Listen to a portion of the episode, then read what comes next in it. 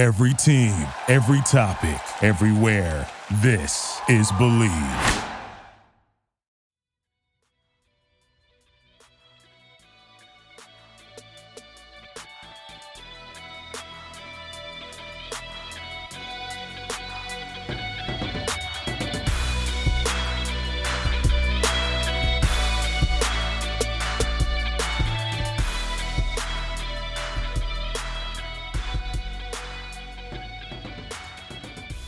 Hey, everybody, welcome back to a brand new episode of Believe in the Jaguars right here on the Believe Podcast Network. I am your co host, Phil Smith, aka Phil the Filipino.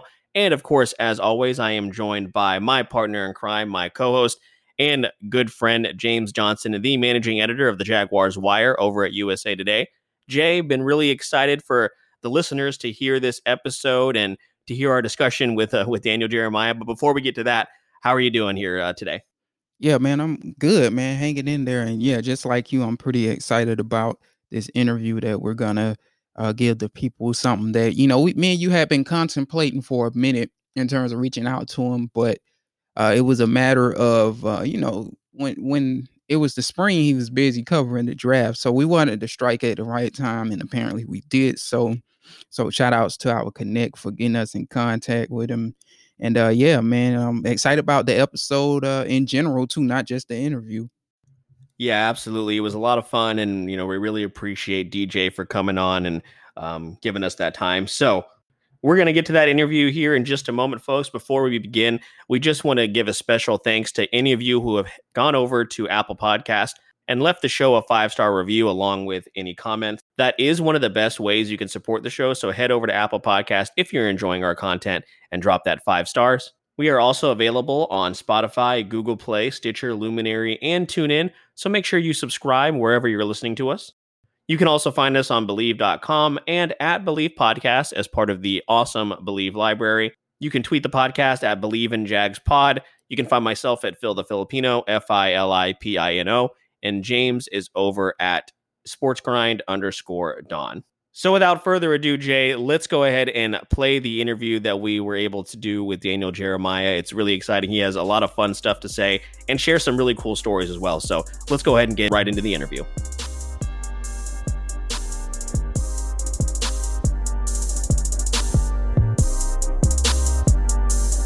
All right, folks. So here it is. We have the much anticipated discussion with Daniel Jeremiah. We are very excited to have him. Of course, he is an NFL Network analyst, and you can follow him on Twitter at Move the Sticks. He's also the host of the Move the Sticks podcast, along with Bucky Brooks. And if you don't know, he also just started a YouTube channel, which I've uh, recently delved into, and it's it's awesome. So make sure you check out all of that stuff. So Daniel, of course, we hope that everybody you know in your life is safe and healthy. Thank you so much for joining us, but we'll jump right into it. Um, what were your thoughts on the drag on the Jags draft class overall, and also what are your thoughts on how long it will take for you know all this young talent to kind of mesh and really come together to make the Jags a contender again?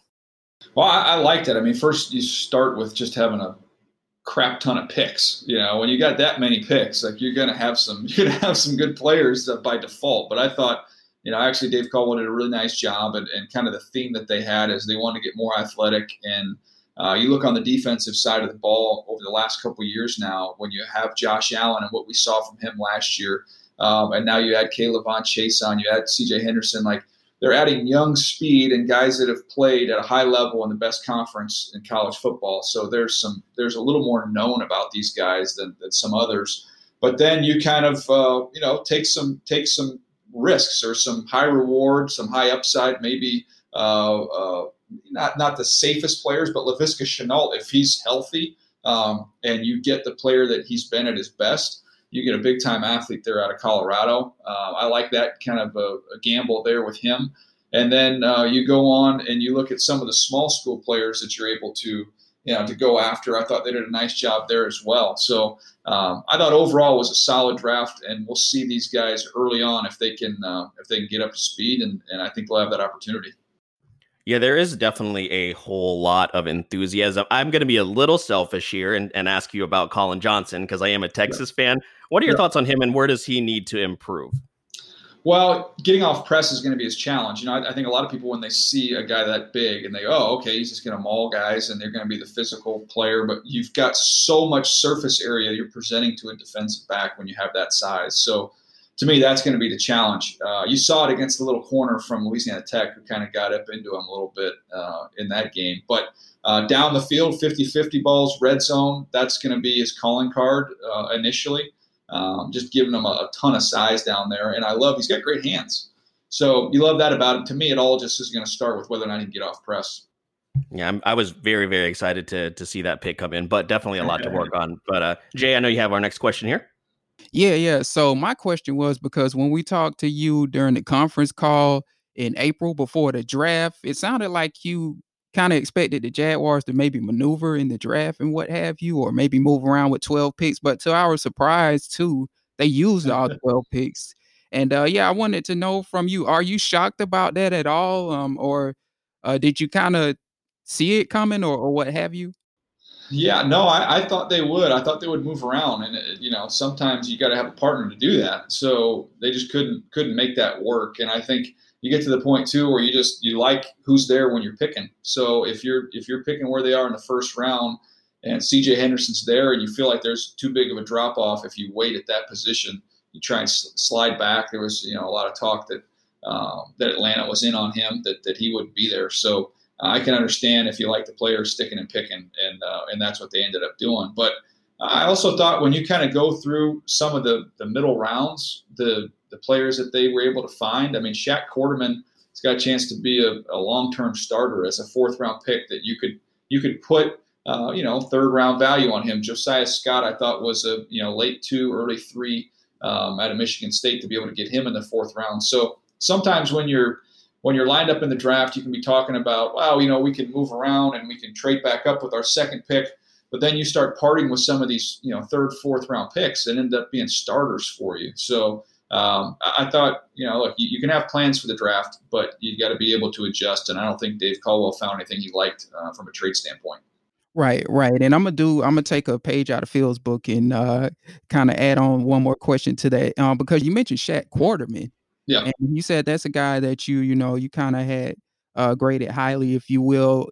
Somebody threw out there on our local radio that he could play strong side linebacker. Uh, do you think that's a fit for him in terms of going to that position? Uh, I don't. I don't necessarily know if he has the kind of the, the length that I'd want at that position. I, to me, I like him. I like him as a Mike. I think that's what he is. He's a he's a leader.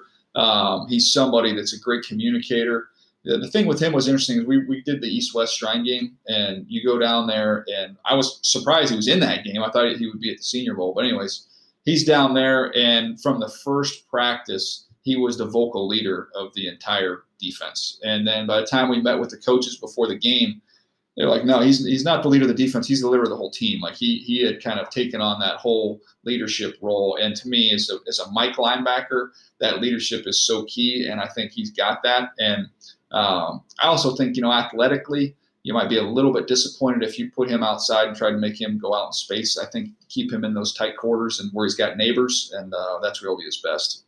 Yeah, absolutely agree with you there. And yeah, I did see the Shrine game, and yeah, it looked like he just uh, was the leader of his unit overall. So yeah, um, yeah, good stuff there. So I'm gonna um, let Phil take the next one. Yeah, there's a lot of excitement about Shaq Quarterman, of course, with him being a local a local kid. So really excited to see him. Um, what a transition into some news that broke this past week. So of course, Caleb Farley has now opted out of the 2020 season. You know, do you think that more top tier prospects are going to be following suit? And also, just from an insider's perspective, how does that affect scouting? Yeah, I, I think this is just the first one here. Um, the way I was talking to somebody about this this morning, I said, look, it's coming. Now, whether or not it's going to be a ripple, a wave, or a tidal wave, I think we'll find out in the next seven to 10 days. But there's going to be, I'm guessing we're going to see significantly more people, you know, whether that's, you know, 20, 40, 50, you know, or more. I would not be surprised at all. I think the, the message that these kids are getting, whether you agree with it or not, um, here's the sales pitch because you're going to have agents talking to kids. And the sales pitch is this if you come back there's there's one possible good outcome, which is you're going to play better and your stock's going to increase. You're going to help your draft status. That's the one positive. There's three negatives. you could get COVID, you could get hurt, or you don't play as well.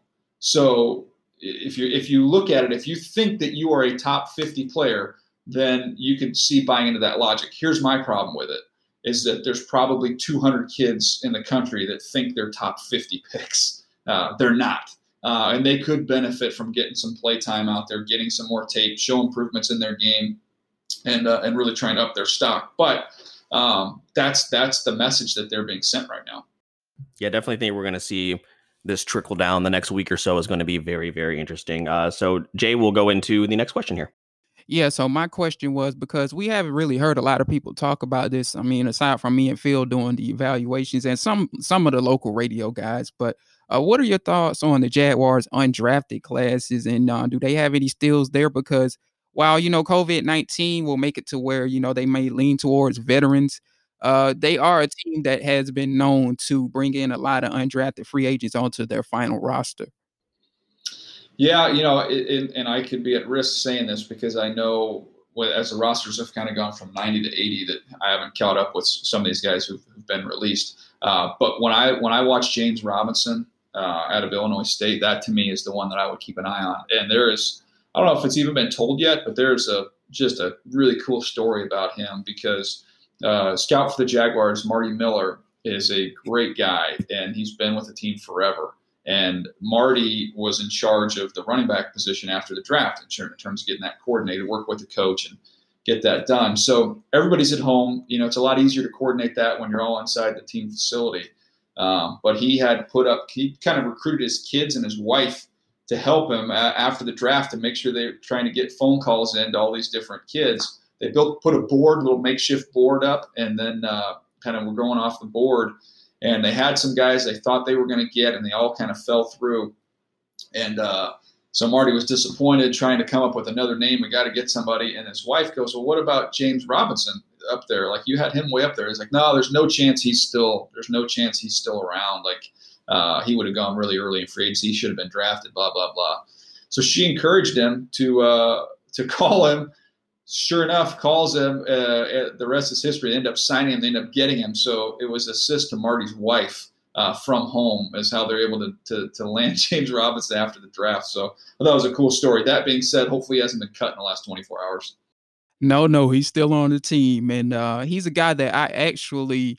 Um, you know, some people kind of disagreed with me there because of what we said about COVID, but I actually put him on like my early, way too early final 53 man roster uh, because you know they, mm-hmm. could, they could use somebody behind him because it's kind of uncertain behind Chris Thompson and of course Leonard Fournette. You know they kind of don't know what they have. So yeah, uh, yeah, appreciate that little nugget there. By the way, so uh, Phil, on you. Sounds like a pretty cool little family effort there. That, that's that's a really that's a really neat story. Uh, yeah, so we'll move on to the next one year. So this past off season, your name was mentioned as a general manager candidate by some. And we know this because there was a pretty vocal faction here in the Jags community mentioning you as a guy that, you know, that we liked. Uh, is that something that you're open to if the right opportunity presents itself? You know, we've seen, of course, Mike Mayock move over, and you know, is that something that you'd like to pursue? Well, it's something that you always, um, as I say, right? You always listen and you always, uh, you know, take the call and, and hear what's out there. But you know, I've I've got such a good setup right now with with not only with work but with family and and being able to be at my son's games and my daughter's volleyball games and go to track meets and, and all those things. So I enjoy where I am right now and and being able to still be involved in the scouting side of it on the TV side of it. I'm still getting to watch players, still getting to write players, which I love. Um, but you know, look, there's a time. You know, as the kids get older, who knows? Um, you know what what timing looks like at that at that point in time. You always listen, uh, but I, I am confident with the Jags. You know, I know a lot of people have. Uh, I've been happy with the end result and the win loss record over the years, but uh, I think Dave Caldwell knows how to evaluate players. I think they've got a, a pretty good young roster here, so I'm hopeful that uh, that that job doesn't come open for a very long time. Well, if the opportunity does come around for you, just remember what a great time you had over here on Believe in the Jaguars with Phil and Jay. there you go. Phil and Jay, that's it, man. That's those are yep. my guys. I'm, I'm good here. All right, Jay, go ahead and uh, get the next one there.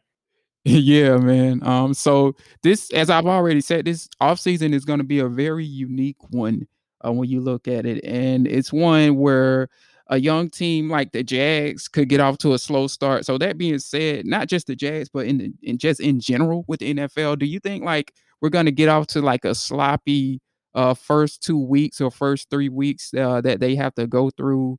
Um, and and again, just this is in general now, not just the Jaguars, but do you think the play will be sloppy in the beginning?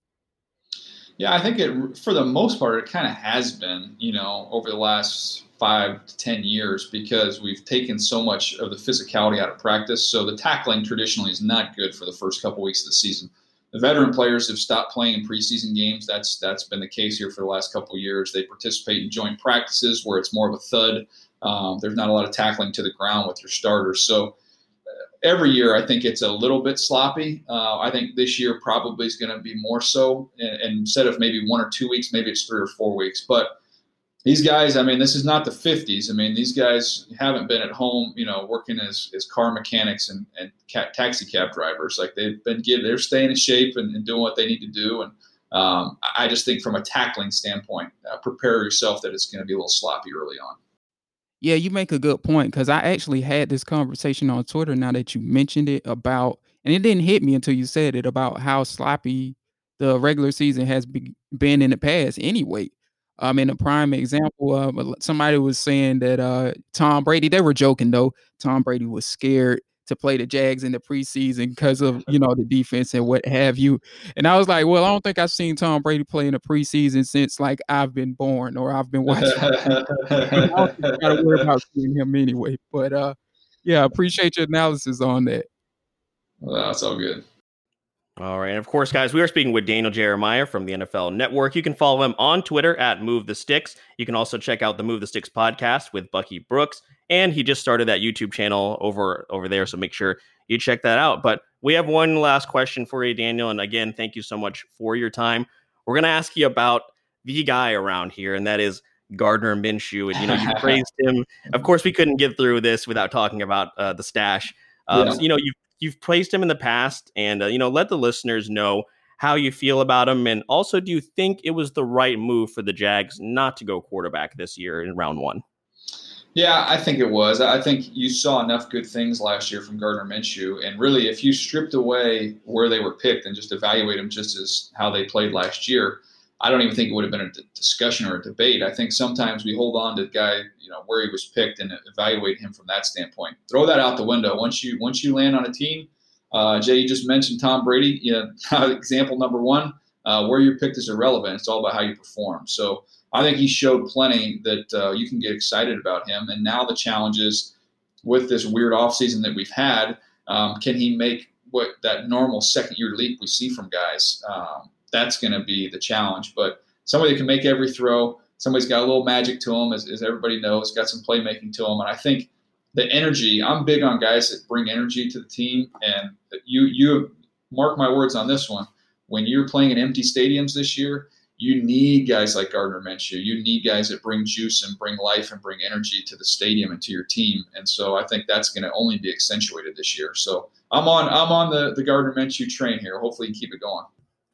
Yeah, of, of course, you know, he's just taken this city by storm. And I really think, and we, we've talked about this on our show in the past, he's really the kind of guy that they relate to, the fan base relates to, that Blake Bortles, they wanted him to be, but like it just yeah. wasn't there for whatever reason. So I, we're definitely, definitely rooting for him. And then just to kind of follow up on that, and then of course, we'll, we'll let you go. There's been a lot of talk around here that, of course, with Kyler Murray and Josh, the Bills, Josh Allen landing on the top 100 list, when you look at the numbers, I mean, mm-hmm. it seems like Minshew should have been somewhere in there too, right?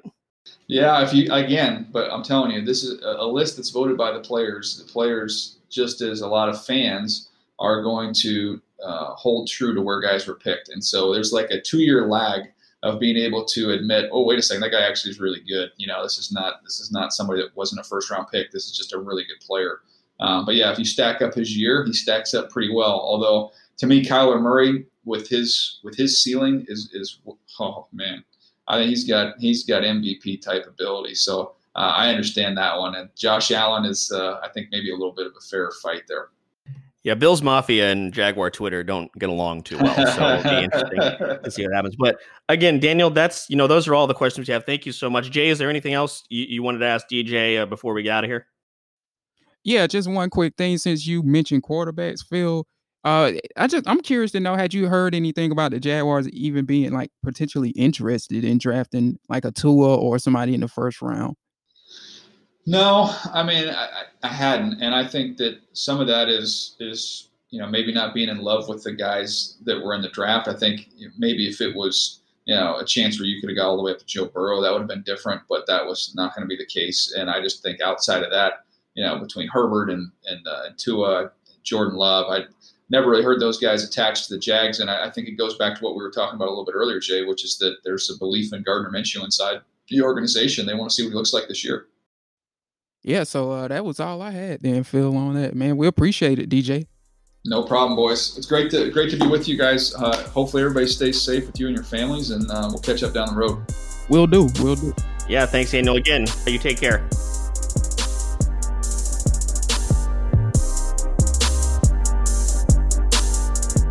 So again, big shout out to Daniel Jeremiah for joining us. That was a really really fun talk and again for him to give us that time, it was really really cool. I know you guys couldn't see it because it's just audio, but we did kind of do like a video conference call with him and we got to see the famous set uh, from his home there with the fake flowers and all that stuff. So, but yeah, really really nice guy and and Jay, I, I mean, it was a lot of fun to do that with him.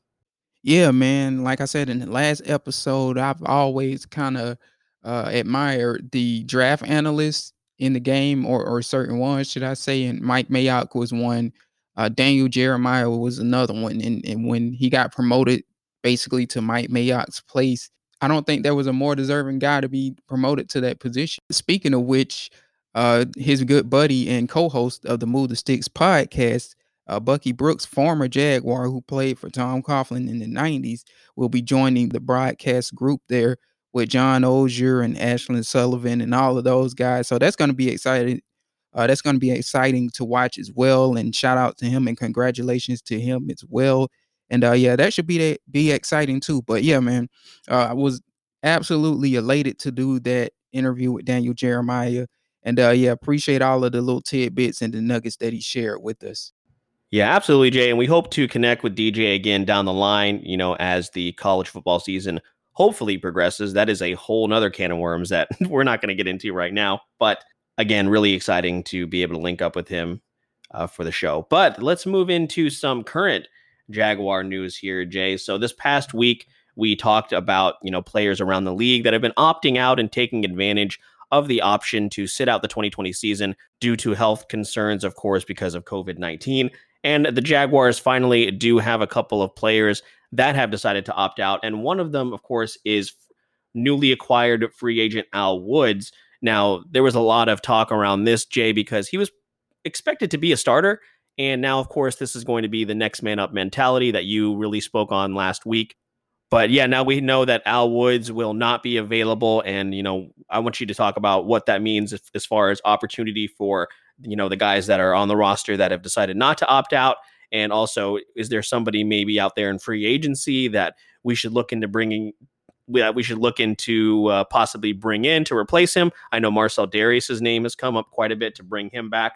And then later on in the week, Lerentee McCray was the second player from the Jaguars to opt out. So, Jay, what was your first reaction to this news, and what do you think the Jags do from here? Uh, yeah, I guess you could say. I mean, I didn't expect it to be Al Woods necessarily. I didn't, you know, it was just kind of hard to gauge who it was going to be from the Jaguars to opt out. You know, while they are a young team, you certainly didn't expect them not to have any opt outs or or go without opt outs. You know, so we we kind of speculated it would be uh whoever it was going to be. You know, maybe one to two people, but not necessarily a lot. But it was always just hard to pinpoint who it would be. And in this case, it was Al Woods, which kind of makes sense because Al Woods is, you know, and this is not to say uh performance wise, you know, he wasn't going to perform to the expectations, but you know, he is the oldest player on the team. Uh, he's made a lot of money for himself. You know, he can afford to take this time off and spend with his family and so on and so forth. And even, um, you know, he mentioned that he'll be back next year. So it sounds like he took the voluntary opt out. But um, even so, you know, he can decide to retire next year, you know, if he doesn't want to play next year and just call it quits because, like I said, he, he's a guy that has been around the league. He's made a decent amount of money for himself. And you know, when it comes to your family, uh, you can't certainly blame him uh, for making this decision. So, uh, in terms of the free agents and what have you, or the other options that the Jaguars could look into, um, the two that came to my mind was Dareus, of course, which you said, and uh, Snacks Harris as well. Um, with Dareus, is I guess you got to see where his health is. Um, maybe that had something to do with why the Jaguars parted ways from him. Well, of course, it was the money too. Like that cap figure of like 20 million was astronomical. But I mean, I guess the key there is that Dave Caldwell did, if I can recall, leave the door open for Marcel Dareus to return because he said it in an interview. Can't remember exactly which one it was, or it might have been a presser or whatever, the case may be. So, you know, we could see maybe them reach out to him, but it sounds like the Jaguars might be fine with what they have at this position. And that makes sense too, because they were kind of deep at the nose tackle position. And when you like, you know, for people like me that compile 53 man rosters and so on and so forth, uh, one of the issues you have when you compile this roster was it was just a lot of nose tackles, and you're going to have to end up letting a young guy go like Dontavius Russell. But now Dontavius Russell, who's a bubble guy, gets the opportunity now, seventh round pick from last year. And uh, you know, this just basically made a roster spot available for him to make the roster. So um, Doug Marrone mentioned uh DaVon Hamilton, who they drafted highly. So that's always out there. That's a you know that he can start. Uh, and you know, I praised him highly. I believe he was going to be a starter eventually anyway, but not necessarily right out of the gate. Now the opportunity is there for him to start right out of the gate. And of course, they have the team's longest tenured veteran in terms of being with the Jaguars, and that's Abry Jones as well. So between Abry Jones, Hamilton, and Russell, uh, it looks like they have pretty good numbers there. And uh, you know, they maybe could get a practice squad guy squeezed in there or or stuff a guy on practice squad as well that could help out. Are there any names particularly out there, Jay, that you think would be the go-to? Is it just pretty much a no-brainer that it would be Marcel, or would you think they'd go maybe a different route? depending on, I guess, the money and how things would work out. I'm not 100% sure. Do you know um, the money that they would then owe Al Woods? Does that go back on the books for the Jags to spend for the season? Do you know how that works? Uh, if I can recall, with a voluntary opt out, uh, they get the player get a, I think it's a hundred and fifty thousand dollar. Um, yeah, one hundred. Yeah, one hundred fifty thousand. Uh, yeah. So advance, and when you use the term advance, and I could be wrong on this, you know, I need to probably uh, speak to an agent about this, but they may get it this year. But even so, with with Al Woods' contract, it was only a one year deal, and it wasn't all that pricey at, at, at, the most. I think he gets like two million at the most. So this is like almost veteran minimum type of deal, a little bit above that. So it's not going to even, you know, just looking at the deal itself. If you want to take that into account, it wasn't going to necessarily hurt them a lot. So it doesn't really put them in bad position cap wise financially. I think last time I looked, they had roughly what 20 million in cap space. Um, I'll have to look again. I haven't looked since the rookies have been signed, but they have money to go out and get a guy. And at this point, all of the guys you go and get out of free agency anyway are going to be guys you put on one year deals. It's not going to be like these massive five year type of deals. It's going to be uh, you know, real cheap deals uh, for for veterans that have been around and you know have experience. So, like I said, the the guys that came to my mind, of course, was Dareus, and the other one that came to my mind was Snacks Harris because you know, um, obviously, you know, my our buddy Josh is a Giants fan. I, I watched a little bit of Giants football, so um, maybe look out for those two. But I do think being that Doug Marrone mentioned uh, not Russell, but he mentioned um, Hamilton in one of his pressers this week. I, it does sound like they are comfortable with what they have. But you know, if they have to go in free agency, um, the money is there because they won't really have to pay all that much for uh, the veterans that are available. And of course, last week we discussed this year being just like any other in terms of roster movement and things like that. I truly believe we're going to see some things that we haven't really seen before and teams having to be creative. So we will definitely see what happens going forward. Moving into our next topic here, Jay, uh, Jimmy Smith has been pretty vocal over on social media, specifically Twitter, uh, this past week. And this most recent string of tweets has come in regards to Yannick Ngakoue. Uh, so pretty much what happened, guys. Rick Ballou, of course, from 1010XL, had tweeted out that Doug Marrone had not had any conversations with Jan, and Jimmy Smith responded to that tweet saying, "Forget Jan. We don't have time for him. We trying to rebuild our football team with guys who want to be here." Now, somebody decided to uh, a Twitter user decided to uh, screenshot a, a, photo of when Jimmy Smith held out, you know, back when he was a player here, to which Jimmy responded, The difference is that I wanted to be a Jaguar for life. Now, that resulted in some more replies uh, from Twitter users. Jimmy wanted to be here. He just wanted his money. Jan does not want to play here no matter the money. He even disrespected the owner's son on Twitter, which again prompted a subtweet from Jimmy. Yep, I wouldn't pay him Jack if he disrespected my son on Twitter. And that, of course, is referring to the Twitter exchange that Jan had with Tony Khan earlier in the year. Um, there's some other things here that uh, that Jimmy uh, commented on here, Jay. I'm not going to get into all of it. You can you can obviously check out the article over on the Jaguars Wire or just look at the tweets that Jimmy sent out. But what were your initial reactions to Jimmy being pretty vocal about the fact that you know the Jags should move on from Jan? Do you were you surprised that this came from an ex player, or were you not surprised because Jimmy, of course, has been very loyal to this team, you know, since day one, since he arrived? Well, not just lo- uh, loyal to the Jacksonville Jaguars, Jimmy Smith has also been a vocal member of the Jacksonville Jaguars in expressing, uh, you know, in the lows when when the team, I mean, well, they're still in the lows, you know, currently now. Uh, you know, he he's been one to speak his mind about how bad the team has been uh, he's been wanting to speak his mind. If I can recall, he spoke his mind on uh, his buddies getting into the Hall of Fame. You know, the guys he played with, Tony Boselli, um, Fred Taylor, you know, so on and so forth. So he's a guy that, if you will, in terms of the OGs of the Jaguars organization or the Jaguars uh, that used to be on the Jaguars roster, he's a guy that, while it was kind of sporadic when he appeared on Twitter, when, you know, it's been moments in history where he has spoken out against, you know, issues and just calling it how he sees it. So it's not surprising from that standpoint. I think just the, the more surprising part is just how active he's been lately.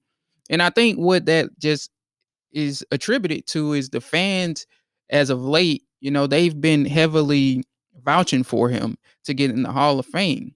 And I think, you know, maybe it's possible Jimmy just wants to show that love back and, and just wants to be more active on Twitter. And I mean, of course, football season is coming up too.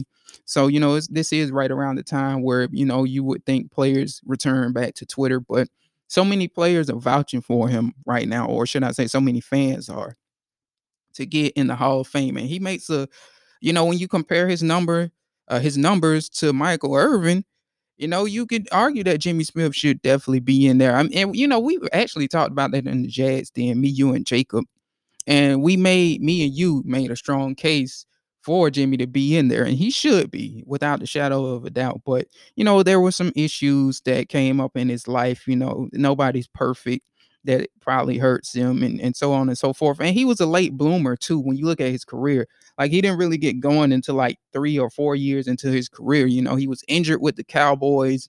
Um, and he may have been with one more team before he came to the Jaguars. Don't uh, quote me on that. But when he made it to the Jaguars, you know, I think he his first year he had um it was either like some appendicitis related type of deal going on where he missed the season, or that might have been with the Cowboys. But you know, he's just a guy that he didn't get going until like like I said, four to five years into his career, and you know maybe that's hurt him. But you know, with the recent string of fans, and not just fans though, I've been seeing analysts as well, and again, most of which me and you agree with that he should be in there.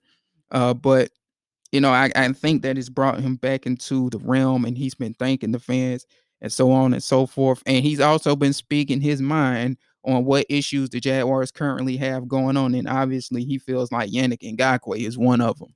Right. Definitely very, very vocal. And to kind of touch on what you said there, Jay, he was signed to the Philadelphia Eagles for one season, but he never played it down for them. So between 93 and 95, he ne- didn't necessarily play. And then, like you said, he was a bit of a late bloomer with the Jaguars. Now, I do just want to throw out some statistics out there, Jay, when you're talking about, you know, him being eligible for the Hall of Fame and you know us going to bat for him. I mean, look at these seasons consecutively, man. They're insane. 96, 83 catches, 1244 yards.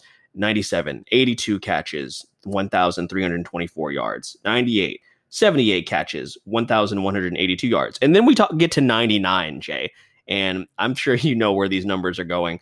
116 catches, 1,636 yards, six touchdowns. Like, and then just the years after that, it's not like he fell off big time 91, 112, 80, 54. There's a little bit of a drop there. Then 74, and then 70 in his final year with the Jaguars. I mean, yeah, he was a late bloomer, but during that 96 to 2005 run, you can make the argument he was definitely one of the league's best. He does hold some NFL records, most games with at least five catches in a season, which of course is 16 in 2001. That has been tied by Antonio Brown and Pierre Garcon, actually, believe it or not. He also held the record at one point in most consecutive games with at least five catches, which was 21. That has since been broken by Antonio Brown. Uh, but again, AB, pretty special himself on the field.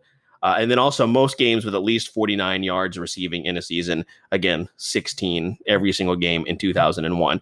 I mean, this guy definitely, I think, left his mark on the game. It's really sad that, you know, that 99 season fell short, but, you know, he was still such a huge part of this team. And I, which is why I think he is, again, like you said, being so vocal because he owes a lot to the city and the fans of Jacksonville. And it didn't really surprise me too much that he was he was the one being so loud. You know, of course, you're not going to hear this from Keenan because he's involved with the team. Same thing with Fred Taylor, even though he's definitely tends to be a little bit more vocal, specifically around Hall of Fame time, because again, that's another guy that definitely should be in. Um, and then Boselli, you know, again, on the team payroll. So with Jimmy, it gives him a he has a little bit more leeway, and you know, definitely a guy that we hope to you know speak with down the line for sure. Right, right, yeah, man. Those stats are just astronomical, man. And look, it's make no mistake about it, man. This is a classic case of if he wore a star on his helmet or anything else, a horse or a lightning bolt or whatever the case may be on his helmet, he would be in. Because I just went and I went to um Pro Football References player comparison, and I put in Jimmy Smith and I compared him with Michael Irvin because again they have similar stats. So looking at this in comparison, uh, you know the in terms of total yardage, in terms of receiving on their career, uh, Jimmy Smith had uh, twelve thousand two hundred and eighty-seven. Michael Irvin had less than him. He had eleven thousand nine hundred and four. So he beat him in that category. He beat uh, Michael in terms of touchdowns, 67 to 65. Um, he so you look at these key categories, they almost are identical in games played. Uh, 178 games in Jimmy's case to uh, 159 games played in Michael Irvin's case. And then I'm looking at their careers. Let's see, from 88 to 99. So uh, Irvin was in there a little bit more over a decade, and then Smith was 1992 to 2005. So these guys like are definitely super comparable when you look at the Hall of Fame. Um, but you know, and, and even so, you can also, you know, a lot of people that want to throw in the whole wrench about Jimmy Smith's issues out the field. Well, Michael Irvin had his share of issues out the field as well, if we want to be fair here. So, you know, I feel like Jimmy Smith, you know, it's being being held against Jimmy because of simply put, you know, he played for the Jacksonville Jaguars, and I feel like if he played for any other team, uh, you know, he'll probably be in. And I mean, I think that might be the case for Tony Boselli as well, who you know, who's routinely been a semifinalist or, or a finalist, should I say, to get into the Pro Football Hall of Fame, but just can't never knock the door down in that last round. Yeah, and of course, you know, we can go off on a tangent uh, as far as Jimmy Smith goes, Tony Boselli, Fred Taylor, all of those guys. We definitely don't want to do that right now because I'm sure that's another discussion we'll attack down the road. But that being said, are you just to look at the Jan side of things? Um, and there was even kind of an offhanded comment that the the Twitter account that had posted the article about Jimmy holding out was Jan's burner account. Again, that's something we're not going to get into right now, but are you surprised at all that there is still pretty much this radio silence from the Yannick Ngakoue camp. I mean, I guess they've pretty much said all they have to say. Is there really anything else they can or should do at this time? No, nah, I mean, if he, you know, he's truly adamant about wanting out, you know, what is there left to say? You know, like you said, they haven't, and Doug Marrone said it this week or it was last week in his first presser. They haven't heard from him. So he probably, you know, I don't want to say he probably doesn't plan on playing because the other part to this is he won't accrue a season if he doesn't play, but he probably don't plan on signing the franchise tag or the franchise. I guess it's uh, if I'm not mistaken, it's the non-exclusive franchise tag. Um, he doesn't plan on signing it anytime soon. And uh, you know, he could be very well willing to go in this stare down with the team. So I mean, I'm not surprised though at all to answer your question. And I mean, Jan is a prideful guy, by the way. So and that that's a lot of what you know, can, I guess that's a lot of what concerns me is his pride could put this, the Jags and the Jags pride as well could put them both in a situation where it's a lose lose situation where both sides lose because of their pride, where they're just in this stare down. Nobody gets anything out of the equation. Yan doesn't get traded. And if he doesn't play, he doesn't accrue a season. The Jacksonville Jaguars are without uh, their best pass rusher, arguably, or one of their best pass rushers. I guess you could say Josh Allen is the better pass rusher, but you know that's a lose lose situation. So hopefully they find some some common ground on it. Uh, but time will tell. Right. And, you know, for those of you who might necessarily be getting, getting a little tired of this topic, trust me, we're there with you, but it's one of the biggest things going on within the franchise. So we're going to cover it. I, I, I do apologize. But We'll move on from Jan here, Jay, and just touch on one final subject before we wrap up this week's episode. So, Forbes released its annual list of most valuable sports franchises this past Friday, and more than half of the year's top 50 teams worldwide come from the NFL. Of course, the Dallas Cowboys have topped the entire list for the fifth straight year. No sports league has seen team values rise faster over the last decade than the NBA, according to Kurt Badenhausen, but the NFL still reigns supreme as far as holding a majority of the world's top earning franchises. Now, Jay, we wanted to bring this up because, as we mentioned, the Jaguars are ranked 23rd, but we also wanted to mention that there are some interesting teams that are ranked behind the Jaguars here, uh, including the Kansas City Chiefs, New Orleans Saints, Arizona Cardinals, and Tampa Bay Buccaneers. So, for those of you that are curious, uh, the Jaguars have a current value of approximately 2.33 billion, which of course is good for number 44 in all of the major sports leagues, including football franchises. Jay, you and I, when we uh, topped onto Shant Club a couple of weeks ago over in the UK, they talked about how you know football teams really aren't worth a whole lot of money because they're paying their players such astronomical prices to play for the team it's really just kind of more of a status thing, right? Like, hey, I own a football team. Um, but of course, I make my money elsewhere, you know. So, whereas opposed to things being a little bit different over here. So, you know, just initial thoughts of the Jaguars being ranked, you know, for for all intents and purposes, pretty high on this list. I feel like, I mean, I was definitely surprised. What were your What were your thoughts and reactions when you saw this Forbes article come out?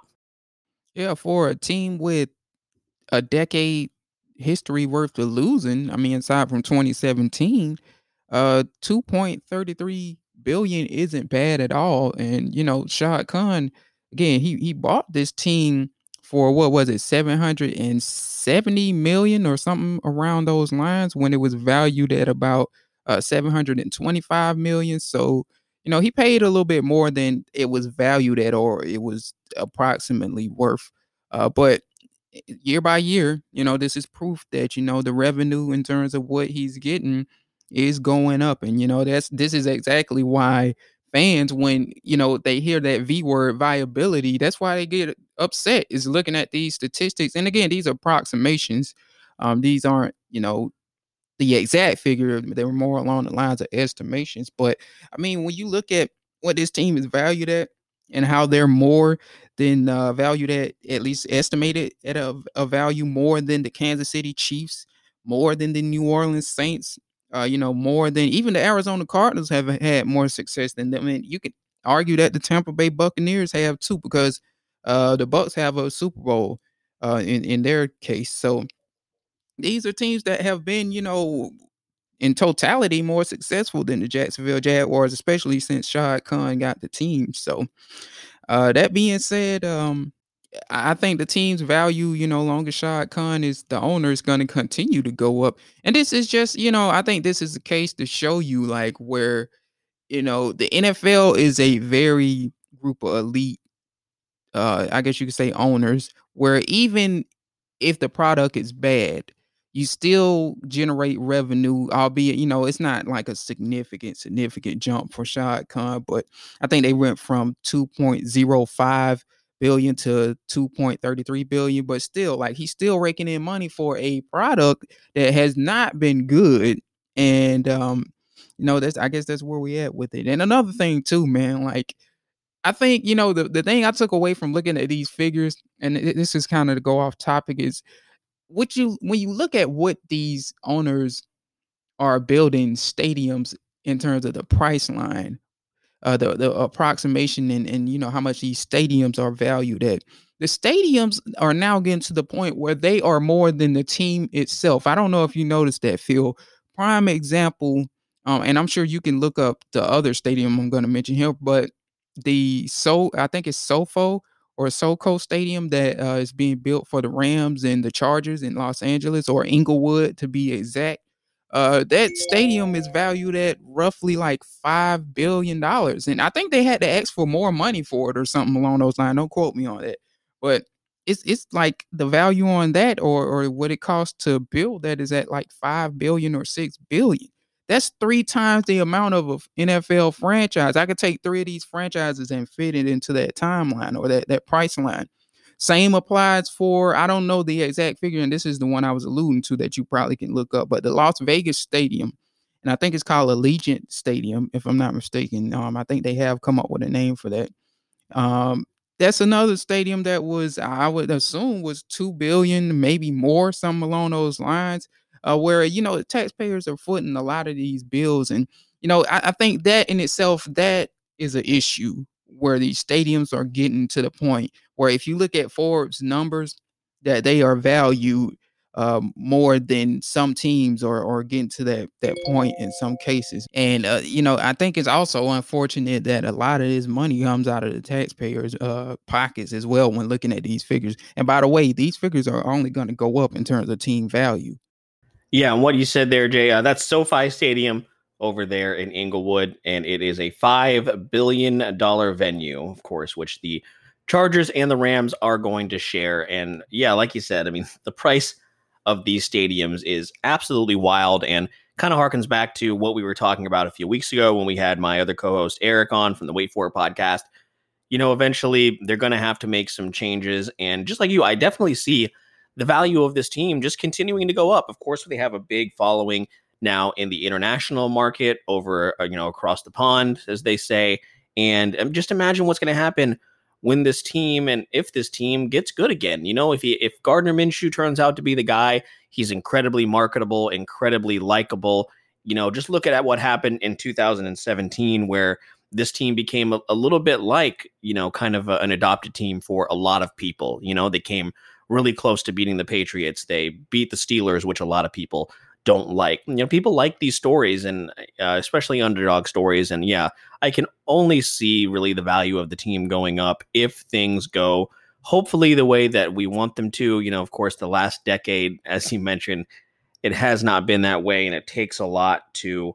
Um, it takes a lot to turn things around. Um, interesting uh, information here, Jay. Just because we are talking about uh, of course, even though he doesn't play here anymore, Allen Hurns has just opted out of the 2020 season. So, of course, former Jaguar wide receiver Allen Hurns, now with the Dolphins, has announced he is going to opt out.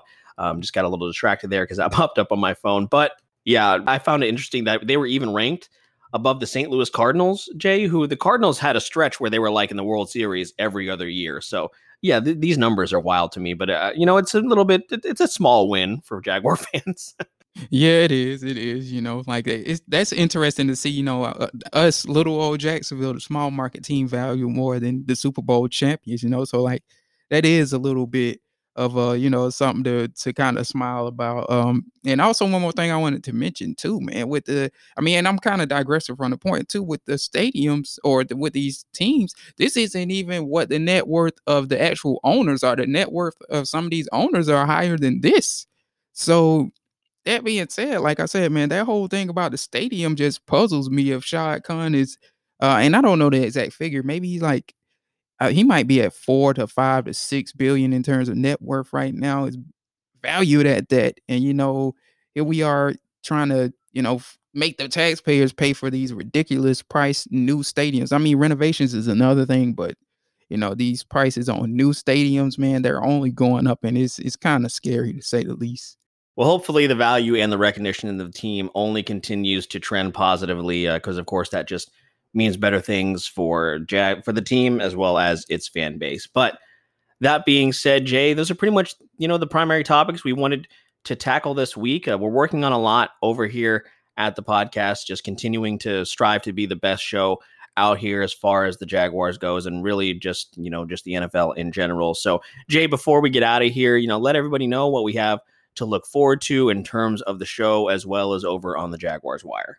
Yeah, with the Bleav in the Jazz podcast, we're going to continue to uh, you know, reach out to, you know, guests that you probably weren't kind of expecting, but people that could offer good analysis, kind of like, you know, Daniel Jeremiah, Ian Rapoport, so on and so forth, and players as well with uh with training camp starting as well. You know, maybe somebody out of the front office, maybe somebody in the coaching staff. Man, we're just trying to, you know, bring you all premier content in terms of guests now because you all pretty much know who we are at this point. Me and Phil are. I mean, we've been doing it for a minute. Like we're literally podcast uh, veterans at this point. So, in terms of the site itself, uh, the Jaguars Wire, uh, they're going to be doing ramp ups uh, so it's going to be a ramp up period for training camp. So we'll have more training camp coverage. We'll be covering and um, monitoring the league as well. Although the deadline is going to be at 4 p.m. Thursday, but we'll be monitoring these opt outs and uh, monitoring the Jag situation. Um, we I don't know if we'll have any more big time Jag opt outs, but we'll see. They have until Thursday, which is what a day or so uh, from now. So we'll be monitoring that. We'll be monitoring the latest in terms of training camp news. The Jacksonville Jaguars, uh, shout outs to them and their PR office has done a good job communicating uh, with us in terms of you know getting us the information on pressers, uh, on pressers, and so on and so forth. So we look to relay all of that information to you all, and um, you know, with us not having any preseason games, uh, we're going to just keep the content coming for you all. So stay tuned. Yeah, guys. So make sure you follow us on Twitter at Bleav in Jags Pod. Follow myself at Phil the Filipino, F I L I P I N O, and Jay over at Sports Grind underscore Don. We are always tweeting out, you know, any breaking news that we're able to get our hands on. So, you know, if we're not, of course, necessarily able to record right then and there, you can head over to Twitter for that up to date news, as well as following the Jaguars Wire uh, over on Twitter, Facebook, wherever it is that you consume your internet searching. So, that being said, you guys, again, head over to Apple Podcasts, subscribe and rate the show. Give us that five star review. It's one of the best ways that you can support us. You've already been doing that so much because of your downloads and the reviews and all that stuff. So, whenever essentially doing that allows the podcast to pop up more frequently if someone is looking for a show in regards to the Jacksonville Jaguars. We're, of course, also available on Spotify, Google Play, Stitcher, Luminary, and TuneIn. You can also find us at Bleav.com and at Bleav Podcast. Thank you guys so much for joining us wherever you're at. Stay healthy, stay safe, wear a mask. This has been the Bleav in the Jaguars podcast on the Bleav Podcast Network. We believe. Do you? We'll see you next time, you guys.